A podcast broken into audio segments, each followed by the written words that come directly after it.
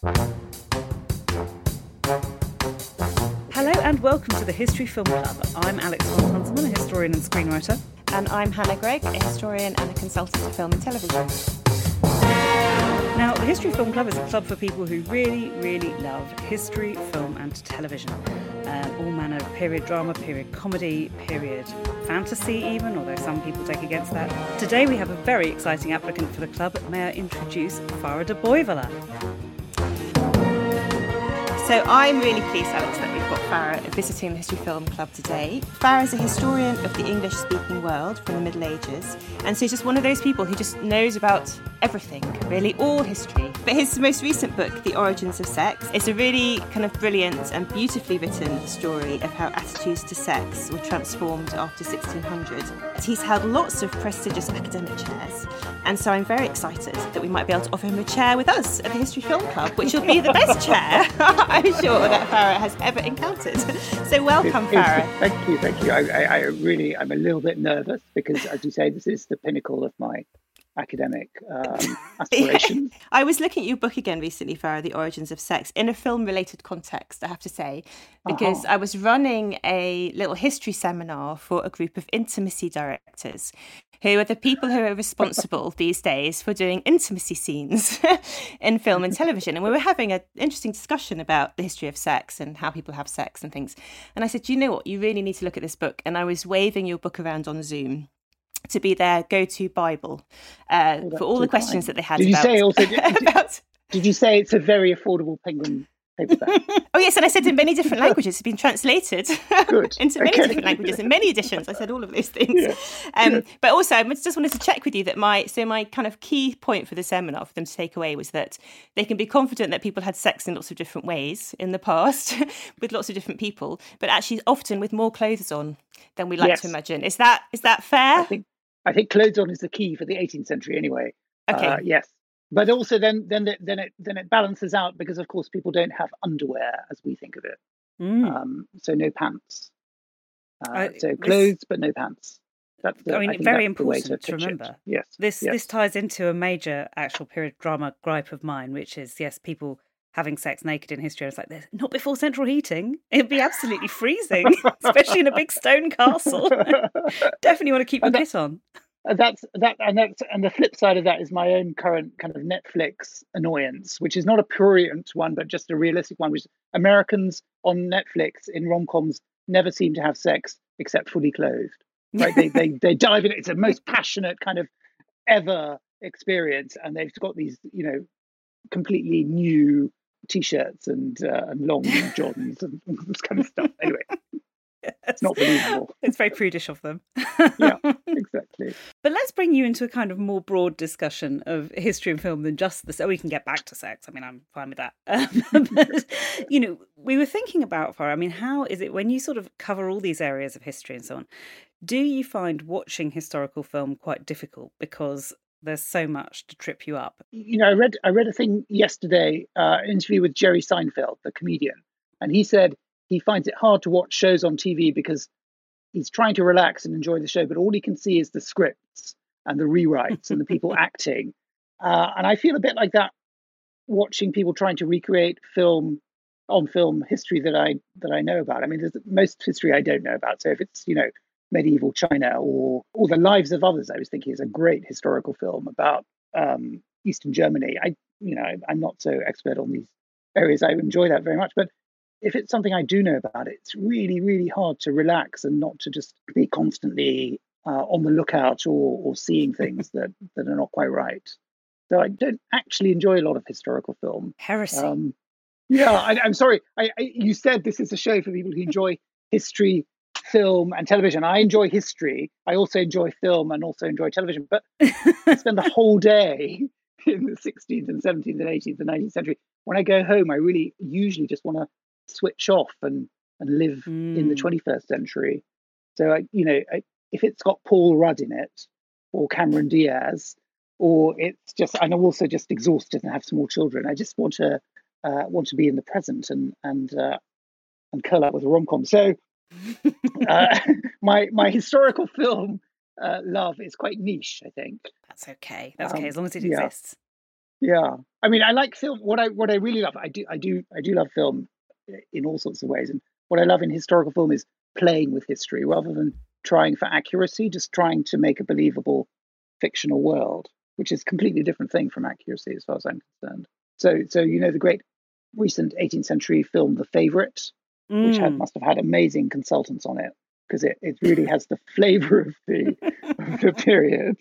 Um, but it, it's not accurate in any kind of real sense. It's it's just a, a terrific fiction that happens to be set in the early 18th century. Or Monty Python and the Holy Grail, I think, is another great mm. example of, you know, it's really it's it's, it's about history, but it's, it's not really about history in a in a documentary say, sense. It's about our our notions of what the history of that period is like and playing with those and just hilariously funny. I think a lot of historians actually tend to prefer historical comedy because they don't think there's so much chance of it being taken seriously. Um, but they can enjoy all the in jokes, you know. So exactly. So it's a bit of fun for us without the kind of creeping terror of it being wrong. Oh no, look, he's wearing the wrong kind of, you know, overgarment, or mm. that's not the wig that they had in 1723. Also, anything swashbuckling, uh, I'll give a shout out to the Three Musketeers, or anything with Oliver Reed and a sword. Ah. Uh, yes, the uh, the 70s Three Musketeers. 70, yeah, 1973, the best, the yeah, best and only one. I mean, it's an amazing one. cast as well, right? It is like a completely Michael, extraordinary Michael cast. And I mean, so, Charlton Heston and um, Christopher Lee. Raquel Welch and as, Christopher yeah. Lee. Just, yeah, yeah. just unbeatably good. Um, and a fact I love about that film is that it was originally intended, apparently, uh, as a vehicle for the Beatles. Um, the plan was that they were going to cast the four Beatles as the Musketeers uh-huh. and uh, D'Artagnan. Although I don't know who was supposed to be which Musketeer. That's yeah. a that's a little parlor game that everyone can play at home. Well, I, I am thinking, you know, it's not un- outlandish. I mean, that those haircuts would have come from the early 17th century. so I haven't actually seen that, the um, Three Musketeers. I know, terrible. Oh, Another confession on the History Film Club. I need to go back and visit it. But I had a quick look at it um, online before speaking to you, and I realised yeah. that they didn't do what they do in the more recent Musketeers versions, which is they don't do the crime of tough guy leather costumes in 1973 because that's something you see from like the 1980s onwards is the musketeers are always in leather as though they've just got off their motorbikes and about to get on their horses and it's all like this kind of you know macho leather costuming. And in your so version your favorite one it's all this like slashed sleeves it's the kind of you know billowing yeah. shirt romantic hero model That's of costuming. What you want if you're if you're waving a foil around, not leather. exactly. I, mean, I know it just looks difficult Imagine to navigate. the chafing. It would be very sweaty. so I, I warmed to it immediately in terms of its visual aesthetics. I thought, oh, phew, no, yeah. no leather and studs yeah. going on. what does that? I mean, who started that leather and studs? I think it might be Robin of Sherwood on. It's um, Robin Hood. It is, and it's Robin Hood. But I think even before then, I think Robin of Sherwood on British TV had leather and studs, and then then they never looked back. Then that's. Yeah. I think what... there's some kind of subtext there that we should all be getting, but you know, like semen stains on the children's television show and Oh yes, yes. We should probably explain the context of that. Captain Pugwash, a children's TV show, famously Sorry. was supposed to have characters called Seaman Staines and Master Bates aboard this yeah. pirate ship, but um, I think it might be a myth. it's a myth. Okay, something that I just don't want to Google because you don't want to be disabused. No, bad idea. Anyway, yes. Yeah, yeah. I'm glad you gave the context for that, Alex. I was like, oh. Another version of the Musketeers. I think this. I thought this was for a very knowledgeable audience. You know, about the history of film and television. I need to catch up. Catch up. very okay. sophisticated audience, but yeah, of course. I mean, films like this, of course, are, are pure fun and fantasy. I mean, you know, very much in the sort of Errol Flynn tradition um, exactly. Of, and the, you know, anything anything that that has the words prisoner and Zenda in it, or Scarlet and Pimpernel, I'll watch that. Same well, kind of genre. But there's one film, isn't there, that's set in the 18th century that everyone always cites as the kind of the biggest, most successful, most influential period drama, and that's Barry Lyndon, the um, Kubrick you know film. Yes. Um, you must have seen that, Fara. Surely. Do you know what? When when I when I was uh, when I was uh, a teenager and at school in Holland, it was very kind of relaxed school, as all Dutch schools must be. And uh, one day, our, our Dutch teacher said to us, uh, you know, tomorrow, uh, don't come to school because there's a one day only showing of Barry Lyndon at the cinema. And um, you should just go and see it because it's a life changing experience and forget about school for a day. So we all went to see it, and it was indeed amazing and mind blowing. And and in those days, you still had in, in Amsterdam these amazing 19th century cinemas with giant, giant screens and kind of all, all the flummery, flummery of, um, of, of old fashioned film watching. And I saw it on this giant screen. And I think it is one of my perfect kinds of historical film because it is a film about an 18th century adventurer based on a 19th century novel made in the middle of the 20th century. So even if it's trying to be accurate, it's just a kind of palimpsest of ideas and a play with um, with fiction and with history. It's also just so beautiful. I mean, like like like all of Kubrick, it's it's just its own magical world that he just conjures up for one film only. Um, but if you've seen it, you'll know. Well, and I think it's also one of those films that has kind of gone down in film history for being incredibly difficult to make and taking five times longer than anyone thought. And this kind of time of filmmaking where people could spend a year just doing, yes. you know, a couple of scenes, and that was fine, or, or however long long things took. So it's kind of got this oh, just this reputation, hasn't it, for being this, uh, you know, huge moment in film. But I'm just impressed that your school let you take the day off. We should have all gone to school in Holland, I think. or we could campaign now for the History Film Club to be like, okay, everyone's allowed a film day. We'll go and watch yeah. Netflix well. It, it was also the thing about this also right. It was it was only showing for like three days, and that doesn't exist anymore. No, and no. I, am not sure I'd want to watch it. Now I watch everything on my laptop on my sofa. I'm not sure that you could watch Barry Lyndon happily on your laptop. No, it um, wouldn't be the um, same, would it? and all? it's three hours long as well. I'm not sure I'd have the patience anymore sitting on my sofa uh, with the distractions that you know watching something on a laptop involves. I mean, I always thought people were being quite pretentious. I mean, I love going to the cinema, but I thought people were being quite pretentious when they say, "Oh no, but you've got to sit on the big screen." I think, "Oh, I'll be absolutely fine." and then a few years ago, um, Lawrence of Arabia was showing it its original kind of massive print, and there's only oh, about oh, yeah. two cinemas that can show it. And I went along to the Curzon Mayfair, completely out of my normal remit, to go and see this thing, and it was so extraordinary that I literally went back and saw it again the next day in oh, the same print. Well it was done. just, it yeah. was so gorgeous, even though that's about four hours long. I mean, it goes on and on, yes. but it was just spectacular. So yeah, yeah. I, I agree. I think I think I think, I think two. It's, I think it's actually two things. It's it's the it's the screen and the the size of it. That's very uh, clearly very important. But it's also being forced to sit in the dark without distractions mm. for as long as it takes, right? We don't have that at home when you've when you've just kind of curled up and you've got your laptop open and you can just pause it whenever you want to get more ice cream and stuff like that. it, it doesn't, doesn't give you the same immersion. So apart from rom coms, what else works for you on a computer screen then, Fara, if you're watching film now? Um, is there anything I, that's been set in the past that, that will, will hold your attention? Uh, well, I watched all of Mad Men on a computer screen and just mm. adored it. Mm. It's not about the history for me, anyway. And and and when I when I look at it, I see all the ways in which it's it epitomizes a kind of staged historical reconstruction where what you do is you you hit all the right uh, notes. You hit you you have the music of the period. You have the clothes. You have the cars.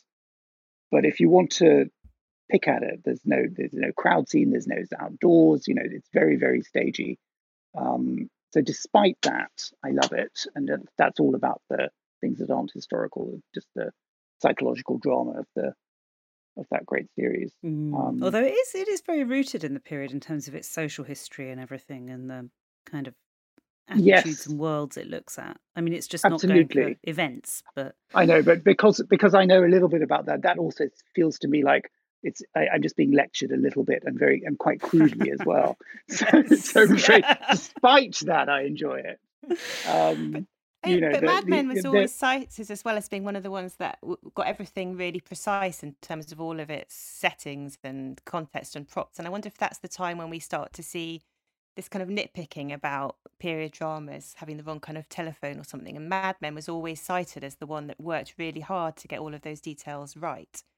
Um, yeah. So I wonder if Mad Men has this other moment in terms of how we relate to film and television and and everything that came after that was like, oh well, they did it in Mad Men. They managed to get it right, and look at this one, let's get it all wrong.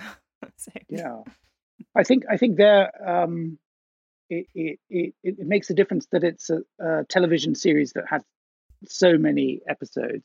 Because if it's a film, you know, you've got two hours to get it right. But there they had so many, so many hours to to to slip up, and mm. and so it was very mm. impressive that they did manage to keep it on on point all the way through. And and also because of course the, the times are changing, right? So everyone's interested to see how 1963 is evoked and then 1967 is evoked and and, Absolutely. and that's part of the charm of it and and, and the, the challenge of spotting something that doesn't work but yeah come on who's left their iphone in their pocket exactly Someone, I mean, someone's going to have don draper he's tweeting again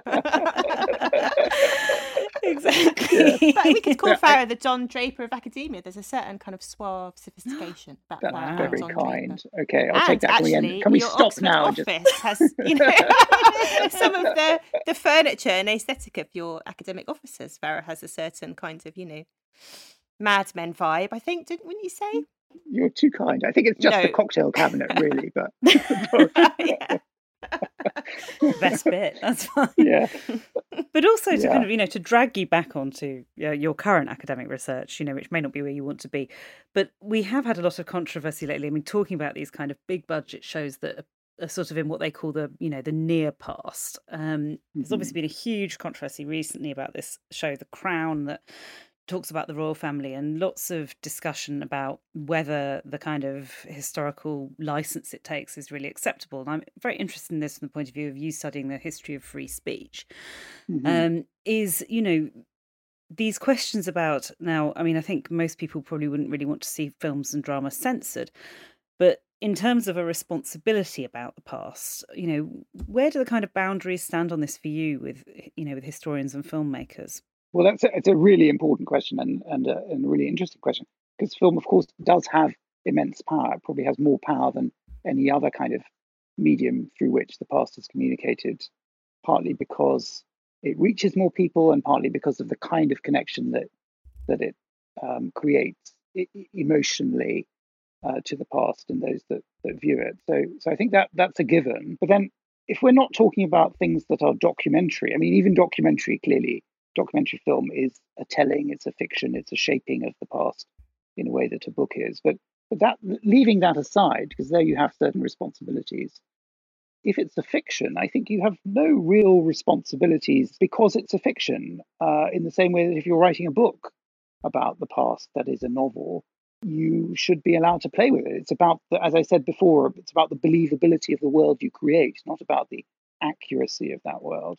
Beyond that, I mean, if you're talking about past history that still resonates very powerfully in the present, especially past history that is deeply, deeply uncomfortable and problematic, say slavery or the Holocaust. If you're going to make a fiction about that, you clearly have to be very careful about what you're doing and responsible in, to some degree in the sense that you don't want to be misleading people about what really happened.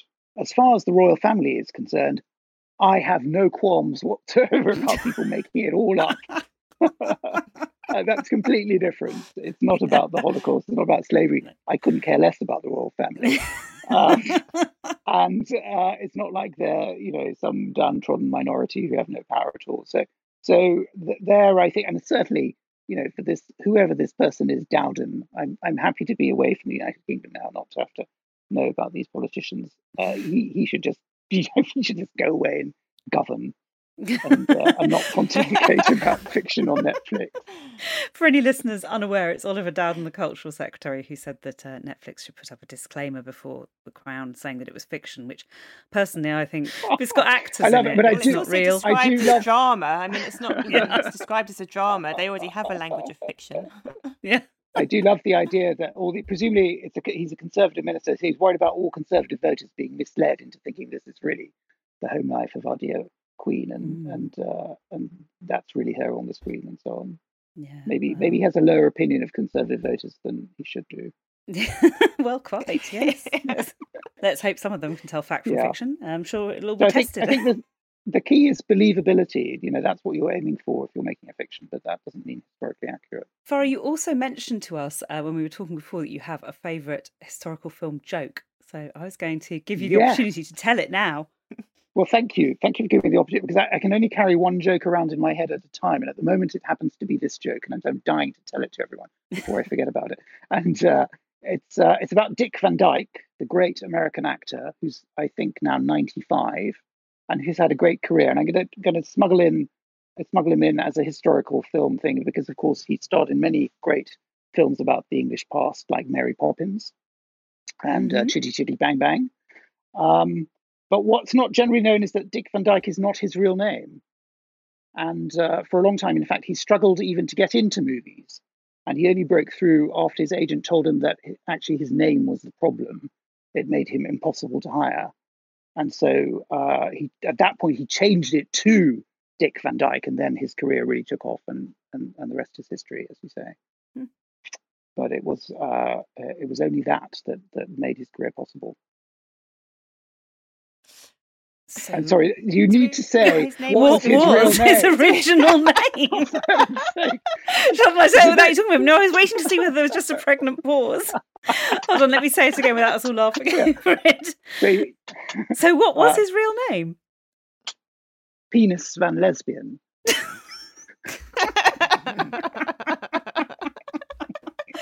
Oh, very good. Um, well, we don't we don't Thank usually you. ask our guests to tell a joke, but that one's been very welcome.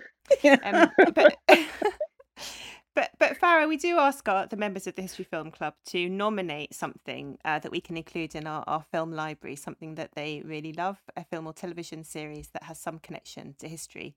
Um, is there something that you'd like to, us to include in our library?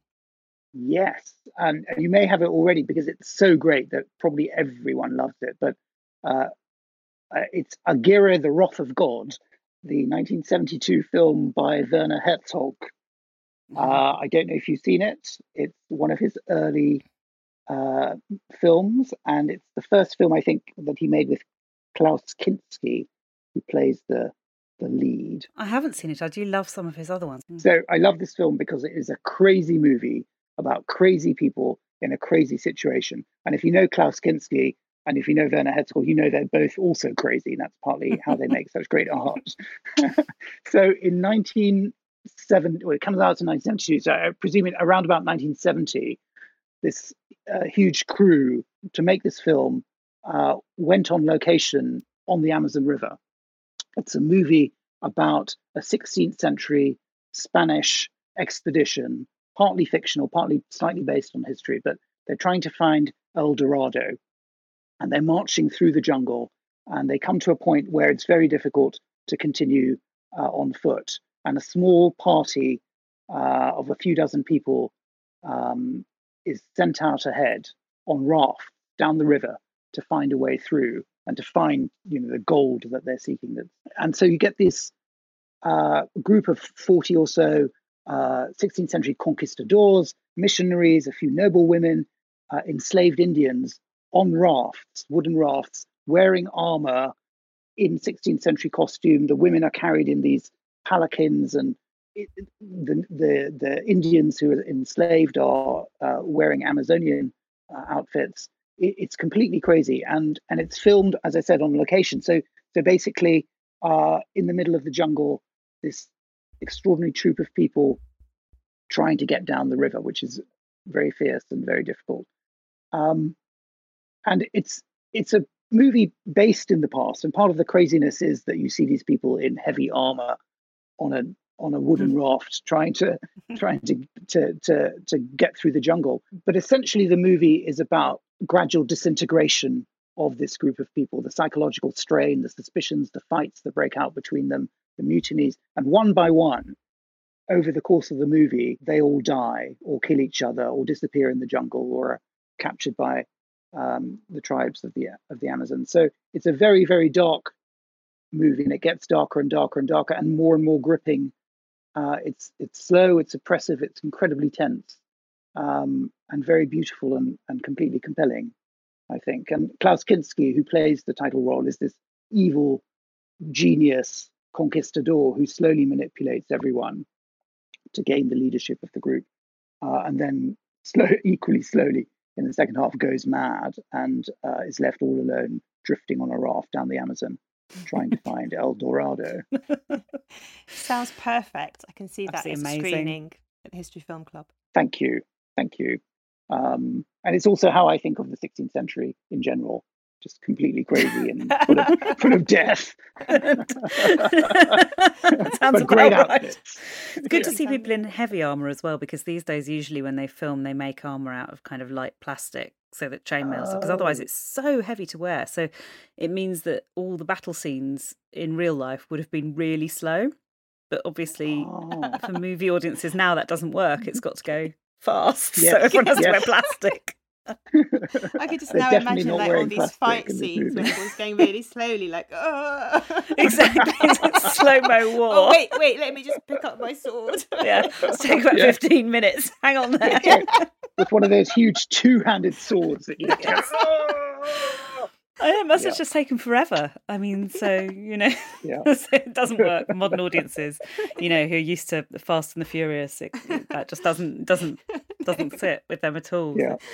No, my favourite of his um, films, I haven't I haven't seen Aguirre the Wrath of God, which I now of course must, um, is uh, The Enigma of Kaspar Hauser, which I just think is absolutely Oh. fantastic. It's about the same era that Herzog Yes. and that's it, it's an incredibly i mean it's sort of partially based on a historical story but again it does moves it away from that into a much broader sort of analysis of having severe mental illness in that time in history which of course wasn't um, a very pleasant thing wasn't a good time to have it basically a rather unsympathetic society but it's an incredibly brilliant and moving film um, and a fantastic evocation so so yeah he's uh, Werner Herzog is it can be an honorary member, I think. Hurrah! um, but we also do like to ask for some, you know, for people to um, nominate something to ban from the club because, of course, this is a very exclusive club, and we don't want uh, anything around that's going to, you know, upset our esteemed members. So, is there something that you could nominate for us to ban, whether that's a film or TV production that you particularly don't like, or, or perhaps just a trope, or or Hmm. something that annoys you on screen? But you know what? This is quite hard because quite a lot of things annoy me on screen. and but I decided that that that I had to go for Nazis speaking English. Ah, That really annoys me. And uh, if they're supposed to be speaking, I, I know I said people should play with history and there's no accuracy uh, necessary, but um, actually, as I said before, I grew up in Holland, and in Holland uh, in the 1980s, there really is only one thing that happened in history, and that was the Second World War. Uh, it makes the English seem quite relaxed in their attitude to to the war uh, by comparison. Uh, the Dutch are really obsessed by it, and and they hated Germans with a with a vengeance, even decades and decades after the war, in a way that again we think as English people we understand what it is not to like Germans, but that's nothing compared to people who were occupied and the rest of Mm. it. So so uh, I want my Nazis to be really evil. And if they start speaking English in a German accent, I really can't believe that. Um, except in the Marathon Man, which you, which you may have seen with uh, Mm. uh, Dustin Hoffman and uh, Laurence Olivier, where he's he's actually uh, in disguise as an as an English speaking dentist. There, I think that's the one exception. If you're Oh, Nazi yeah. in disguise uh, as an English speaking dentist, you're allowed to English. Spoiler alert. exactly. but yes. um, But apart from that, please, can you not just subtitle it? It's so easy. I think we can ban English speaking Nazis fairly Yeah. happily from the club. there's there's a sort of compromise position, isn't there? Which some films do. I think they do this in um in Indiana Jones actually in uh, in Raiders of the Lost Ark, where basically, I mean, obviously, if the Nazis are speaking to British people, they can speak English, or to American people, then they can speak English. But um, they otherwise the Nazis are given lines in German, but they're pretty much just Achtung and schnell. That's all that's shouted in the background. Yeah. Schnell, schnell, Achtung, Yes, and then Yeah. you know. Then the stunt absolutely. goes I. I, There I didn't mean to denigrate the you know linguistic abilities of uh, of fascists from the 1930s. They probably could speak English to English people, but not to each other. Yeah, yeah. There we go. I think that's fine. You're good with that, Hannah, Thank aren't you? you. We're going to yes, ban that. yeah, I think we can ban that. We can. And Nazis then have to speak German. When you're actually able to visit us at the History Film Club, when we can all get together again, uh, we would we like to buy our History Film Club members a, a drink at the bar. Um, we have all drinks, all of history to pick from. Um, anything that that you like. Is there a particular drink that we could get for you when you are able to come and visit us? Ooh, I would like a gin and tonic made from 18th century gin. Oh, okay. very classy choice. Excellent. we'll get the Thank bartender you. to dust off one of the really old bottles. Yeah. Yeah, my we'll try not to reenact Gin Lane, though. I think it could become a bit. bit When did they start drinking it with tonic? In the 18th century, would they have had would have had it neat I- or I don't think they I would they would have had it neat, yes. Yeah. It's, uh, it's Dutch gin, right? Jenever. mm, yes. Well, they, we are all um, about the they mixing of the past and present, so we can definitely put some tonic in yeah, in yours, Paris, that's how you'd like it served. but thank you so much. It's been so lovely to talk to you and um, Oh, to and introduce uh, you to the History Film Club. Yes, and I think Hannah, on that note, um, of course, we have to actually rule on the admission. I think, even though Fara's quite sniffy about um, historical dramas that approach actual history, I think your enthusiasm for film and TV and history, even if possibly separately, means Fara would be delighted to welcome you to the History Film Club. Oh, I'm thrilled. Thank you so Yay! much. I look forward to it very much. Thank you so much for having me. Thank you. It's been a great pleasure, um, and thank you for listening. This has been the History Film Club. You've been listening to the History Film Club with Alex von Tunzelmann, Hannah Greig, and Fara Dabhoiwala. It was produced by Nat Tapley for Global Productions.